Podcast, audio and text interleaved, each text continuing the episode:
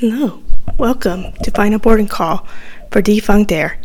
In this podcast, we'll, look, we'll be looking at what caused the collapse of major airlines, airports, aircraft, and even practices that were used in the aviation industry.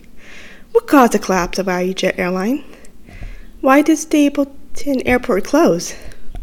Why are the DC 9 DC 10s no longer used in passenger service?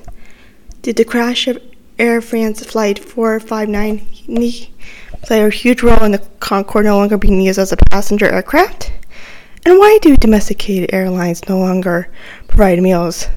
All these questions will be analyzed in this podcast, so make sure you have your ticket as it's now the final boarding call for defunct air.